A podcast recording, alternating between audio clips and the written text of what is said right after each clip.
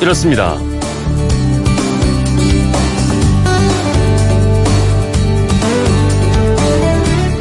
안녕하십니까, 전종환입니다. 비가 내릴 때는 좀 괜찮지만 비가 그치면 금방 또 후텁지근해지죠. 오르락 내리락하는 이 장마가 끝나면 본격적인 무더위가 펼쳐질 텐데 청취자 한 분이 이런 질문 보내주셨습니다. 여름에 잘 걸리는 일사병과 열사병 어떤 차이가 있는 건가요?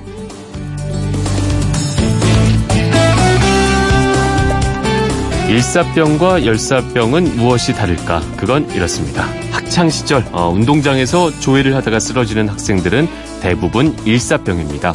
의학 용어로는 열실신인데요.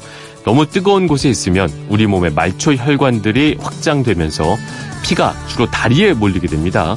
그리고 뇌로 가야 할 피가 제대로 공급되지 못해서 대뇌 허혈 상태가 되고요. 결국 실신하면서 쓰러지게 되는 겁니다. 자, 그럼 열사병은 뭘까요? 우리 몸에는 체온 유지를 담당하는 체온 중추가 있습니다.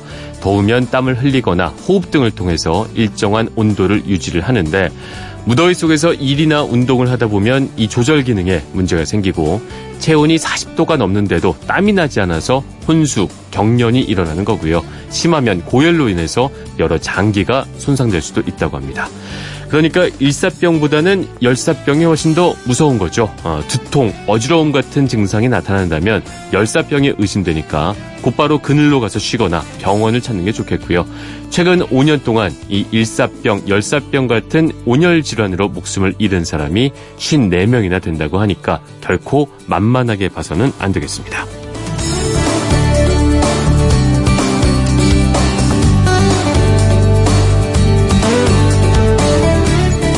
2월 29일 금요일 아침에 그건 이렇습니다. 전종환입니다. 노래 한 곡 들으면서 출발하겠습니다. 더 실버스의 북이 피부입니다.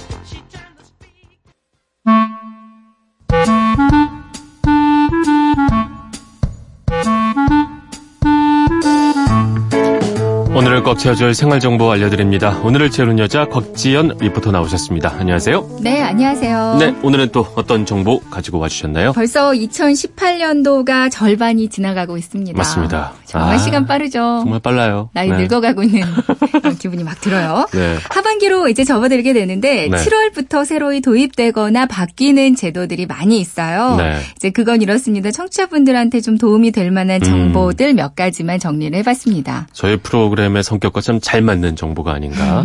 어떤 것들이 있나요? 이번 하반기에 바뀌거나 새로 도입되는 제도는 금융, 재정, 조세, 여성 육아, 보육, 보건, 사회복지 등등 11개 분야로요. 네. 총 138건의 제도와 법규 사항이 달라지거든요. 근데 이 중에서 가장 큰 이슈는 아마 소식 들으신 분들 많을 텐데요. 네. 7월부터는 건강보험료가 달라집니다. 일단 저소득층 보험료 좀 내려지고 고소득층 보험료는 오른다 이거죠? 네, 맞습니다. 소득이 적지만 성별, 나이, 재산, 자동차 등으로 보험료 부담이 큰 지역 가입자가 있었던 반면에 소득이 충분해도 보험료를 내지 않는 경우도 있었잖아요. 네. 이제 소득 재산이 적은 지역 가입자 589만 세대의 보험료는 월 평균 2만 2천 원 정도가 줄고요. 좋네요. 고소득층 84만 세대는 보험료가 이제 월 평균 4만 7천 원 정도가 인상될 예정이라고 하거든요. 네. 이번 개편으로 전체 국민의 25% 정도는 모두 다 영향을 받을 수 있다고 4명 합니다. 4명 중 1명은 뭐 오르거나 줄거나. 그렇죠. 네. 7월 1일부터 보험료 부과 기준이 개편돼서 이제 7월분 건강보험료부터 변경된 보험료가 적용된다고 그렇게 보시면 될 것 같아요. 네. 이제 은퇴한 어르신들 중에서 소득이나 재산이 많다면 기존에 없던 고지서가 갑자기 발송될 수 있으니까요. 네. 좀 놀라시지 않게 미리 알려드리면 좋을 것 같아요. 네. 갑작스럽게 받아보면 당황하니까 그쵸? 미리미리 좀 마음의 준비를 하고 있어도 괜찮을 것 같습니다. 네. 그리고 또 하나 달라진 보험료 소식 알려드릴게요. 네. 반가운 소식이긴 한데 네. 7월 1일부터요. 대형 병원 2, 3인실에도 건강보험이 이제 적용이 됩니다. 이제까지는 다인실에만 그쵸? 적용이 됐었죠. 네. 특히 그 상급 병원과 종합병원에 입원할 때는 네. 1인실에서 3인실까지는 건강보험 적용받을 수가 없었거든요. 4인실까지만 네. 적용이 됐었는데요. 네. 앞으로는 2인실, 3인실도 이제 건강보험이 적용돼서 입원료의 부담이 한 절반 수준 정도로 낮아진다고 네. 그래요. 이것도 미리 알고 계시면 좋을 것 같습니다. 반드시 알아둬야 되는 상황인 것 같습니다. 네. 또 어떤 개편안이 있을까요? 네. 7월 말부터 청년 우대형 청약통장이 출시됩니다. 네. 자격 조건은 저소득, 무주택, 세대주 청년, 만 19세 이상 29세 이하 이제 소득이 3천만 원 이하가 대상이 되겠고요. 네. 일반 청약통장 금리에 1.5%포인트가 더해져서 이제 최대금리 3.3%나 됩니다. 네. 아, 그리고 또 있어요. 7월 1일부터 아빠 육아휴직 보너스가 늘어나거든요. 네. 이제 부모가 차례로 육아휴직을 쓰면 아빠의 첫 3개월 육아휴직 급여는 임금의 100%를 주게 되는데 지금까지는 육아휴직을 쓰는 아빠에게 주는 월급이 좀 자녀마다 달랐습니다. 네. 육아휴직 첫 3개월간 첫째 때는 150만 원 그리고 둘째 때는 200만 원 이렇게 상한액이 있었거든요. 네. 좀 달랐는데 7월 1일부터는 첫째, 둘째 다 상관없이 모든 자녀에게 월 상한액 200만 원이 적용된다고 하네요. 네. 또 앞으로 서울에서 아기 낳는 분들은 선물을 받게 된다고요? 네, 맞습니다. 네. 7월 1일부터 서울에서 태어나는 아기는 출산 축하 선물을 받게 되거든요. 네. 포대기, 아기띠, 육아용 칫솔 그리고 콧물 흡입기 등등 10만 원 상당의 육아용품을 선물로 받게 되는데 네. 뭐 유축기나 수유패드가 있는 아기 수유 세트가 있고요. 네. 콧물 흡입기나 탕 온도계, 아기 손톱가위 같은 이제 아기 건강 세트가 있고요. 포대기, 기저귀 매트 같은 아기 외출 세트 이렇게 3개 중에서 하나를 고르시면 됩니다. 네. 이제 선물 신청은 출생일로부터 3개월 안에 주민센터에서 하실 수 있는데요. 현장에서 바로 받아도 되고 택배로 받으셔도 된다고 그러네요. 네. 또 있습니다. 저소득 가정에게만 지원이 됐었던 찾아가는 산후조리 서비스도 네. 이제는 소득과 관계없이 모든 출산 가정이 받을 수 있게 됐거든요. 네. 산후도우미가 집으로 와서 이제 산모와 신생아들을 돌보고 또 집안 정리와 식사 준비도 해주는데 네. 서비스를 받을 수 있는 기간은 5일부터 25일까지 해당되고요. 이제 비용이 일정 부분만 부담하면 돼요. 출산 예정일 40일 전부터 복지로 홈페이지에서 신청하시면 되겠어요. 네. 일단 이거는 뭐 서울에서만 적용되는 서비스인 거죠? 네, 맞습니다. 네. 또 앞으로는 시골에 계신 부모님 안부도 뭐 걱정할 필요가 없다고 하는데 이건 무슨 얘기인가요? 네, 이건 오늘부터 시범 시행이 된다고 그래요. 네. 이제 우체국에 어르신 돌봄 서비스를 신청하는 거예요. 네. 그럼 집배원이 일주일에 한 번씩 부모님 댁을 찾아서 안부를 물어보고요. 아, 좋네요. 부모님의 건강 상태를 확인할 수 있게 또 사진을 찍어서 자녀들에게 전송해 줍니다. 네. 이제 수수료는 월 4,000원이고요. 네. 3개월, 6개월 단위로 신청할 수가 있어요. 65세 이상 부모를 둔 분들은 이제 전국 우체국에서 신분증과 가족관계 증명서만 있으면 신청하실 수 있습니다. 네. 그리고 7월 1일부터 수도권에서 운행 중인 경인선, 경원선, 장항선, 분당선, 경의선 이렇게 광역전철 5개 노선에 대해서 총 34회 급행전철이 신설 확대된다고 하거든요. 좋네요, 이것도. 아무래도 이렇게 수도권 광역전철 타고 다니시는 분들은 출퇴근 시간이 좀 단축되지 않을까 네. 하는 생각이 들고요. 네. 경상남도 소식 하나만 알려드릴게요. 네. 이제 경상남도에서는 7월 1일부터 일회용품 사용을 금지한다고 합니다. 개인적으로 아주 반기는 네. 소식이에요.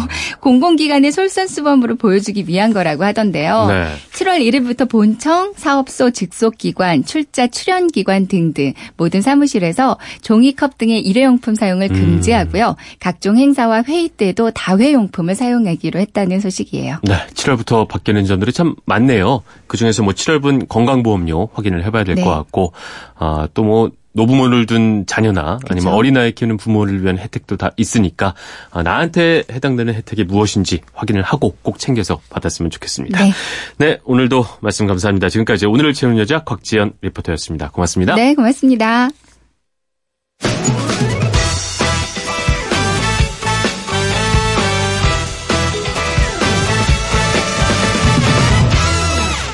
3.1 독립선언을 이끈 민족대표 33인 중 한 분이죠. 누구보다 조국의 광복을 원했지만 광복을 1년 정도 남긴 1944년 오늘 입적하신 분이 있습니다. 님의 침묵으로 유명한 시인이자 독립운동가죠. 만해 한용운 선생. 님은 갔습니다. 사랑하는 나의 님은 갔습니다. 푸른 산빛을 깨치고 단풍나무 숲을 향하여 난 작은 길을 걸어서 차마 떨치고 갔습니다. 많이들 교과서에서 보고 외우셨을 걸로 생각을 합니다. 네, 만해 스님은 모기라는 제목의 시도 남기셨어요. 여름철 사람 피를 빨아먹으려고 돌아다니는 모기를 보면서 시인은 이렇게 묘사를 했습니다. 사람은 사람의 피를 먹는데 그대는 동족의 피를 먹지 아니하고 사람의 피를 먹는다. 사람보다 낫다는 얘기겠죠. 그리고 파리라는 제목의 시에서는 파리가 사람들에게 이렇게 이야기를 합니다. 너희는 나를 더럽다고 하지만 너희들의 마음이야말로 나보다도 더욱 더러운 것이다. 네, 꼭 74년 전 만해 스님이 입적하신 날 스님이 관찰했던 모기와 파리는 요즘에 우리들을 보면서 뭐라고 일가를 할지 궁금해집니다. 잠시 후 궁금증이 지식이 되는 아하에서는요. 상반기를 결산하는 애프터 서비스 시간 갖겠고요. 죄를 짓더라도 일정한 기간이 지나면 죄를 묻지 못하는 공소시효란 게 있죠. 이 공소시효에 대한 궁금증 역시 풀어보겠습니다. 그건 이렇습니다. 전종환입니다. 잠시 후에 돌아오겠습니다.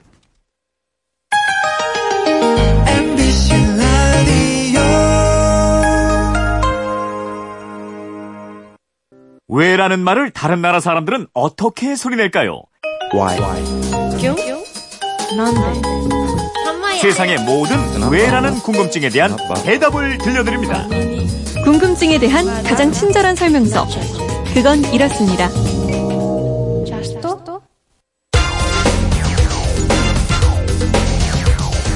궁금증이 지식이 되는 아하. 어느새 6월의 마지막 금요일입니다. 궁금증이 지식이 되는 아하도 이제 상반기를 마무리할 시간이 됐는데 여러분의 궁금증을 풀어드릴 때 추가적인 질문이 많이 오는데 방송 중에 다 말씀드리지 못하는 경우가 있었어요. 그래서 오늘은 추가로 들어온 궁금증을 해소를 해보면서 애프터 서비스를 하는 시간, 상반기 결산 시간을 갖도록 하겠습니다. 궁금증 해결사 오승훈 아나운서가 함께합니다. 안녕하십니까? 안녕하세요. 상반기 결산한다고 하니까 네. 뭔가 우리가 아주 거대한 일을 하고 있는 듯한 자부심이 느껴집니다. 거대한 일입니다. 상반기 결산. 네. 오승훈 씨도 저희 함께하면서 스스로가 많이 똑똑해지고 있다 이런 느낌을 받으신다고요? 그럼요. 제가 몰랐던 부분들도 새롭게 공부하고 또 잘 전해드리려고 노력을 하면 제가 더 많이 공부를 해야 될 것 같거든요. 맞습니다. 그래서 똑똑해진 것 같아요. 그만 똑똑해져도 돼요. 네. 더 가면 좀 비호감까지 갈 수가 있으니까 말이죠. 지금이 딱 좋습니다. 네. 질문이 꽤 많으니까 빨리 들어가도록 하겠습니다. 네. 지난 5월 10일이었어요. 로스쿨을 다니다가 휴학 중인 오승훈 아나운서가 로스쿨에 대해서 궁금증을 좀 풀어봤는데 8810님을 비롯해서 몇몇 분께서 사법시험이 없어졌는데 그렇다면 판사와 검사 선발은 어떻게 하나 이런 문제 주셨어요. 네. 궁금하실 법합니다. 이게 사법시험이 있을 때는 사법연수원 성적으로 판사와 검사를 임용했습니다. 네. 그런데 로스쿨에서는 그렇게 선발하지 않아요. 학교 성적과 전국 로스쿨 공통으로 듣는 교과목 성적을 종합해서 3학년 학생들을 대상으로 선발합니다. 각 학교 실무 과목 중에 모든 로스쿨에 공통으로 마련된 과목으로는 형사재판 실무, 민사재판 실무, 검찰 실무 라는 과목들이 있습니다. 검사와 판사를 따로 뽑겠군요. 네. 맞습니다. 먼저 검사는요. 과목을 들은 학생들을 검사 모집에 지원을 하고요. 검찰에서는 전국 공통으로 치러진 해당 과목의 중간 기말고사 성적 그리고 학교 성적을 종합해서 평가를 하고 역량평가 등의 단계를 거쳐서 임용 후보자로 선발을 합니다. 그 후보자가 변호사 시험에 합격하면 정식 검사로 임용하게 됩니다. 판사는 어떻게 되는 건가요? 판사는 로스쿨에서 직접 선발할 수 없습니다. 이제는 법관 임용에 법조 경력이 필요하기 때문인데요. 로스쿨의 경우에는 로스쿨 졸업 후 3년 이상의 법조 경력이 있는 변호사에 한해서 법관 임용에 지원을 하고 평가를 거쳐서 선발을 하게 됩니다. 그 대신에 로스쿨에서는 로클럭, 재판연구원을 선발하는데요. 재판연구원은 법원 등에서 업무 보조 역할을 하는데 이 판결문 작성을 제외한 실무를 담당하면서요. 법관이 법정에서 충실한 심리에 집중할 수 있도록 도움을 주는 역할을 합니다. 재판연구원은 직접 법원에서 일하면서 법조인의 자질을 키울 수 있는 큰 기회이기도 하고요. 추후에 판사 임용 시에 재판연구원 경력은 우선 적용 대상으로 작용하기 때문에 우수한 로스쿨 학생들이 많이 지원을 합니다. 그러면 판사가 되고 싶은 그 로스쿨 학생들은 재판연구원 지원을 많이 하겠군요. 맞습니다. 네. 어쩌면은 뭐 판사로 가는 징검다리다 이렇게 생각할 수도 있는데요. 네. 재판연구원 임용 과정은 2학년 1학기까지의 성적으로 상위 학생들을 학교가 추천하고요. 네. 아까 말씀드린 공통 실무 과목의 성적 그리고 법원 실무 수습 성적, 별도의 필기 시험 성적 등을 종합해서 선발합니다. 네. 선발된 학생이 변호사 시험에 통과하면 최종 임용되고요.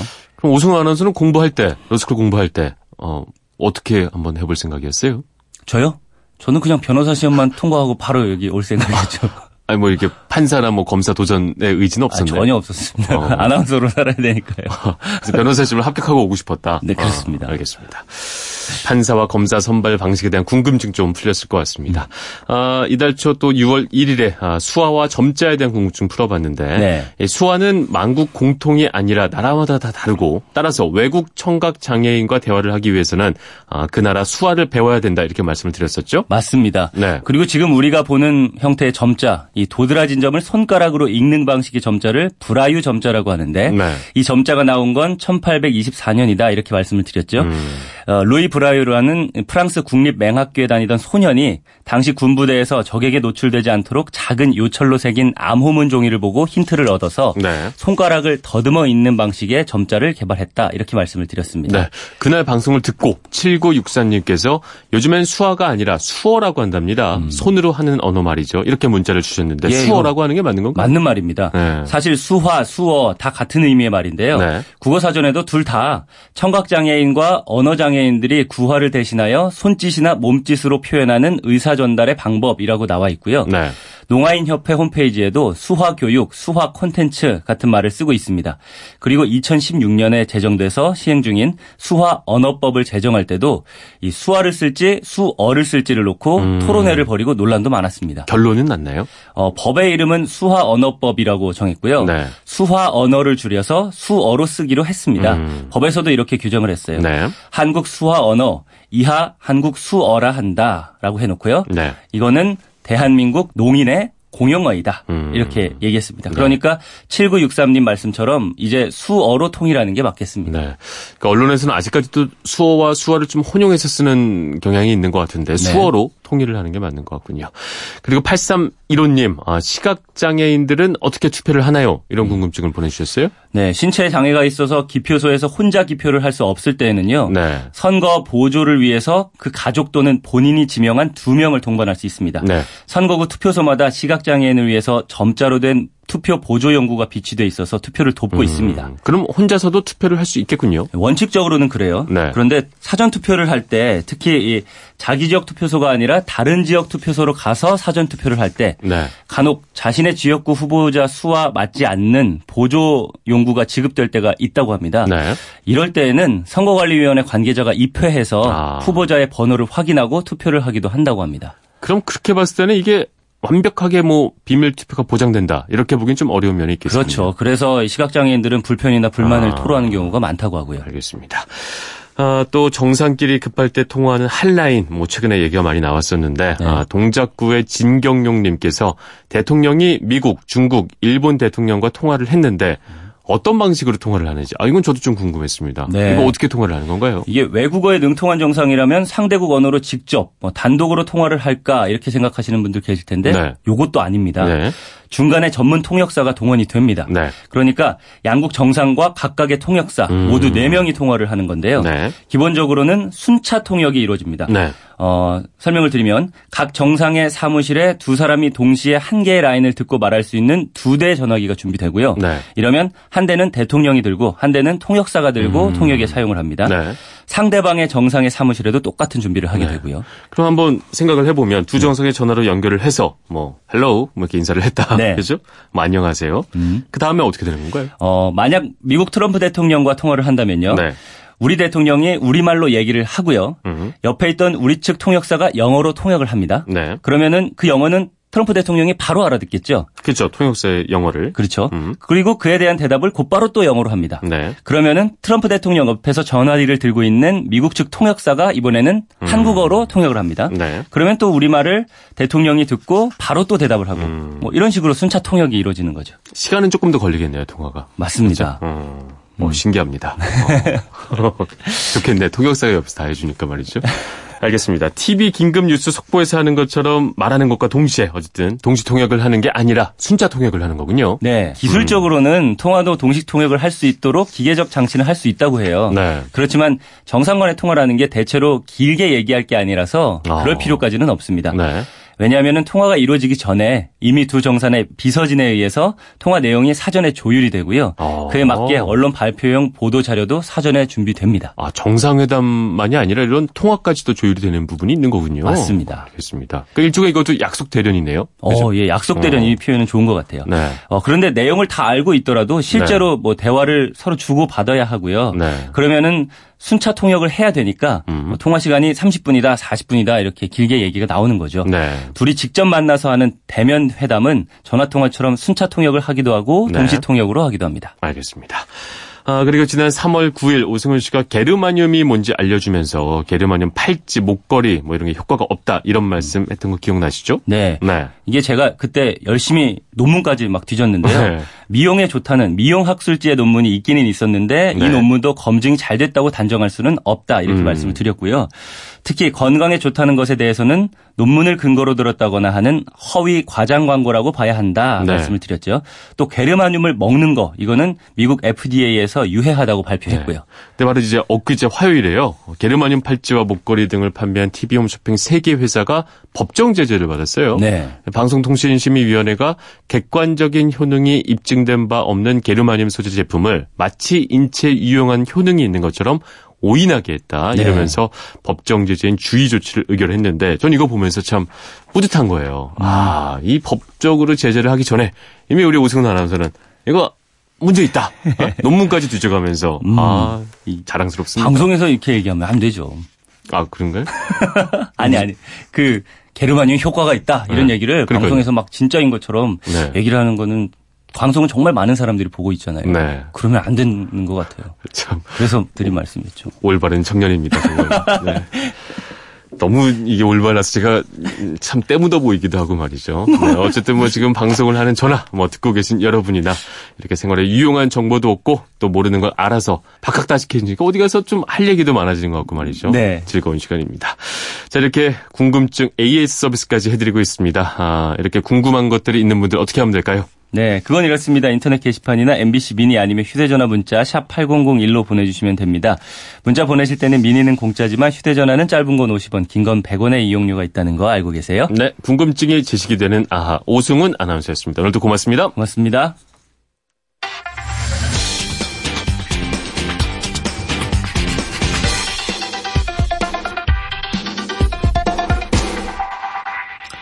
고 장자연 씨 사건의 공소시효가 얼마 남지 않은 상황에서 재수사를 한다. 뭐 이런 보도가 나왔죠. 이 공소시효가 무엇이기에 수사를 하는데 영향을 끼치는 것이며 왜 인정을 하는 건지 궁금한 키워드를 알아보는 키워드 인터뷰 코너. 오늘의 키워드 공소시효에 대해서 황규경 변호사와 이야기 나눠보겠습니다. 안녕하세요. 예, 안녕하십니까. 네. 일단 뭐 공소시효 정확히 어떤 의미인지 설명 좀 부탁드릴게요. 네. 우선 이제 공소를 제기한다, 공소제기, 기소 이런 말 우리가 참 뉴스에서도 참 많이 들어서 많이 이제 아실 텐데요.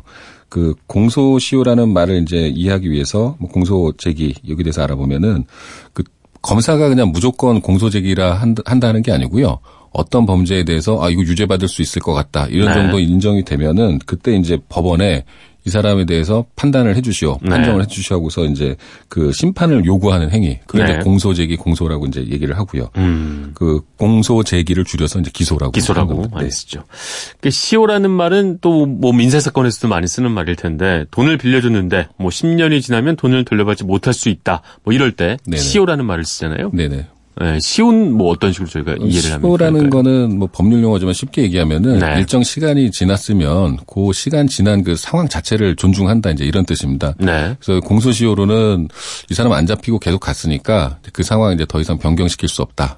이런 의미고요. 그러니까 기소를 이제 할 수 없다 이런 거고 뭐 민사에서 우리가 취득시효 이러면 어떤 사람이 소유자 주인은 아니지만 자기 것처럼 오래 시간이 갔으면 그 사람 소유로 하겠다 하는 게 취득시효고 소멸시효는 이 사람 소유지만 시간이 지금 오래 갔으면 자기가 이제 뭐 관리 못하고 포기한 상태면은 그 사람한테 소유권 인정 안 하겠다 이런 식인 거예요. 그래서 공소시효는 그 사실상 이제 법원에 그 심판을 내려달라 하고서 그 요구를 할 수 있는 그 기한 이렇게 생각하시면 됩니다. 근데 단순하게 보자면 사실 뭐 죄를 저질렀으면 네네. 시간이 얼마나 지나든 간에 좀 처벌을 받아야 되는 거 아닌가, 소가 제기돼야 되는 거 아닌가 이런 생각도 드는데 이런 공소시효를 인정하는 이유랄까요? 어디에 네네. 있을까요? 일단 뭐 굉장히 뭐 오래된 사건이다. 네. 근데 언제든지 내가 기소를 그 정부 입장에서 검사에서 검사가 이제 기소할 수 있다면은 네. 사실관계가 굉장히 불안정해지는 측면이 있습니다. 뭐 또 그리고 이제 증거가 없어서 사실은 기소가 안 되고 있는 사건들이 있는데요. 네. 그런 사건에 이제 수사력을 계속 낭비할 수는 없다. 이런 점도 고려가 되고 네. 또 이제 이런 측면도 있습니다. 범인이지만 안 잡히고 도망 다니려고 비정상적인 생활을 계속 해왔다고 하면 그거 네. 자체가 형벌이나 다름없다. 이제 처벌 가치가 많이 떨어졌다. 이제 이렇게 네. 보는 측면이 또 있습니다. 그렇지 않아도 고생했는데 뭘 또 처벌까지 하냐. 네네. 근데 또 그 범죄의 그 죄질이 나쁠 경우에 뭐 예를 들어 뭐 살인 같은 중한 범죄일 경우에는 아무리 고통을 받았다고 해도 또 처벌을 해야 되는 거 아니냐 뭐 이런 생각도 있을 수 있을 것 같습니다. 사실 저도 좀 그렇게 생각을 하는 편입니다. 네. 뭐 특히 뭐 연쇄살인 사건, 뭐 수법이 아주 잔혹하고 네. 중대한 범죄 같은 경우에는 도망 다니는 것 자체가 어떻게 보면은 더 악랄하고 죄질이 나쁜 건데 이 사람 시간이 좀 흘렀다고 해서 물론 이제 기간은 뭐 10년, 20년 이렇게 될 수도 있습니다만 네.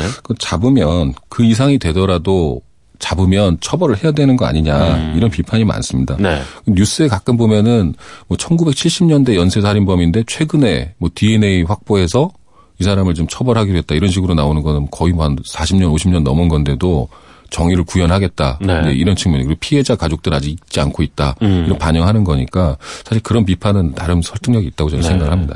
중한 범죄의 경우에는 공소시효가 어느 정도 설정이 돼 있죠? 뭐 우리가 생각할 때 살인이 가장 중요한 네. 중한 죄잖아요. 그렇죠. 네, 사형에 이제 해당하는 범죄 그 어떤 범죄를 저지르면 사형까지 처할 수 있다. 이 법정형 이제 사형까지 있는 범죄의 경우에는 네. 예전에는 이제 그 공소시효가 2007년 말까지는 뭐 15년밖에 안 됐는데요. 네. 15년이 길다면 길지만 사실 우리가 이제 미제 사건 나오는 거 보면은 굉장히 긴 세간도 아닙니다. 네. 2007년 말에 이제 개정이 되면서 살인죄에 대해서 이제 공소시효가 25년이 되고 다른 범죄들도 조금씩 다 늘어났습니다. 네. 늘어가는 추세긴 하군요. 그렇죠. 근데 이제 다만 공소시효가 지금 그 적용을 지금 하면 안 된다 하는 게 있는데요. 네. 우리가 이제 성폭법이라고 보통 얘기하는 성폭력 범죄 처벌 등에 관한 특례법에서 강간 등 살인죄 네. 이 경우에는 이제 공소시효 적용하지 않습니다. 네. 그리고 13세 미만의 뭐 어린이죠, 사실. 그 사람이나 신체적 또는 정신적 장애가 있는 사람에 대해서 강간, 유사강간, 추행, 또 뭐 그 상해나 치상, 살인치사 네. 뭐 이런 중한 결과를 냈을 때는 또 공소시효로 또 배제를 합니다. 그러니까 이건 언제라도 어쨌든 처벌을 해야 그렇습니다. 된다 뭐 이런 네. 얘기일 것 같은데 근데 이번에 뭐 고 장자연 씨 관련 강제추행 사건 같은 경우에는 공소시효가 얼마 남지 않았어요. 근데 이렇게 기간이 얼마 남지 않아도 뭐 일단 수사에 다시 한번 돌입만 하면 별 상관은 없는 건가요? 아니면 남은 기간에 좀 영향을 받게 되는 건지요?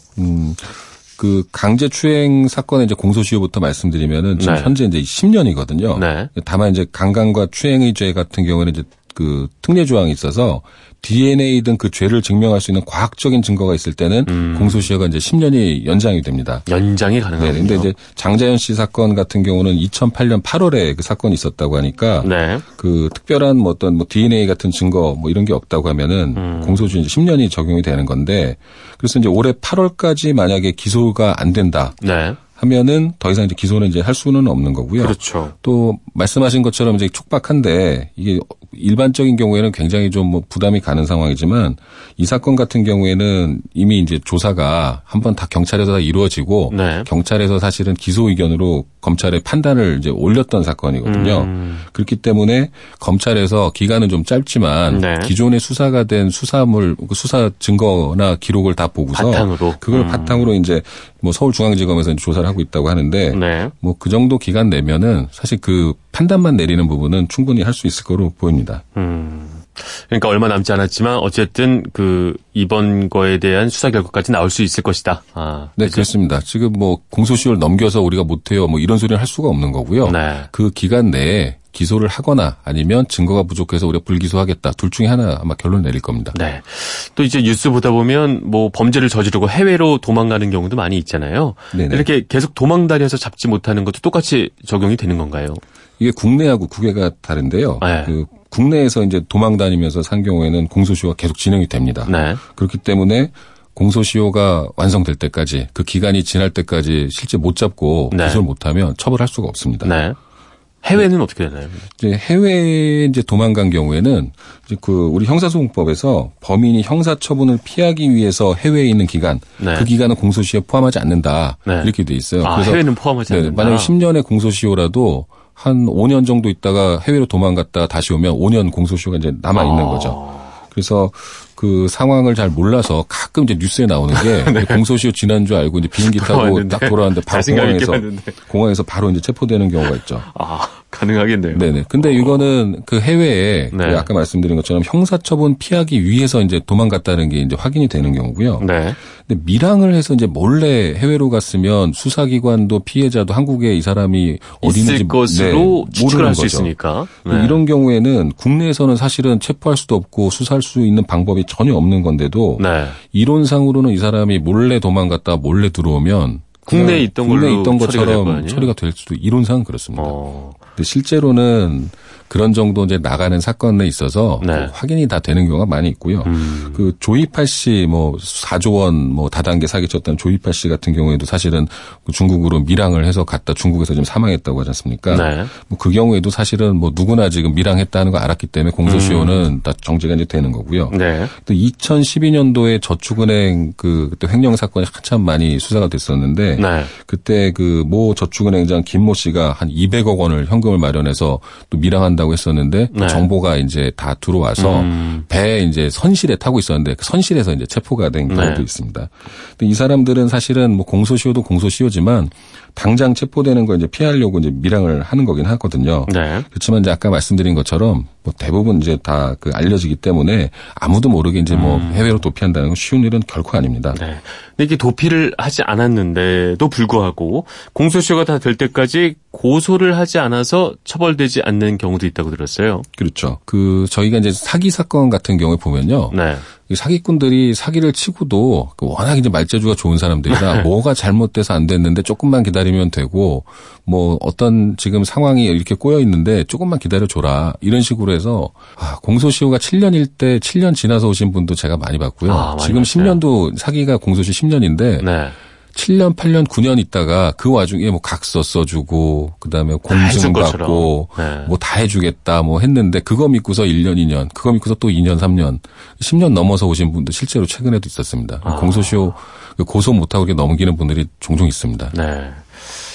공소시효도 일단 잘 알고 그죠? 그러니까 내가 뭐 안 좋은 일을 당했을 때에도 공소시효까지 감안을 해서 내 권리를 반드시 찾고 처벌받을 일들에 대해서는 공소를 제기할 필요가 뭐 있겠다. 그렇죠. 드는군요. 네네. 네. 알겠습니다. 지금까지 황규경 변호사와 공소시효에 대해서 이야기 나눠봤습니다. 오늘도 말씀 감사합니다. 네, 감사합니다. 남을 쉽게 믿지 마라. 공자가 말하였다.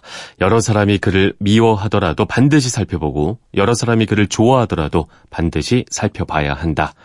세상의 모든 좋은 말들 명심보감의 구절을 가져와 봤습니다. 요즘 뭐 여론이나 댓글만 보고 자세히 들여다보지 않고 누군가를 평가하는 일들 우리 사회에 횡행하고 있습니다. 오래 봐야 예쁘단 말이 있죠. 판단하기 전에 오래 보는 진중함과 차근함이 필요하지 않나 싶습니다. 자, 금요일 순서 마지막 곡이에요. 제스 무라즈 리브 하이 보내드리면서 마무리하겠습니다. 저는 내일 다시 찾아오겠습니다. 지금까지 아나운서 전종환이었습니다. 금요일 아침이죠. 모두 힘내십시오.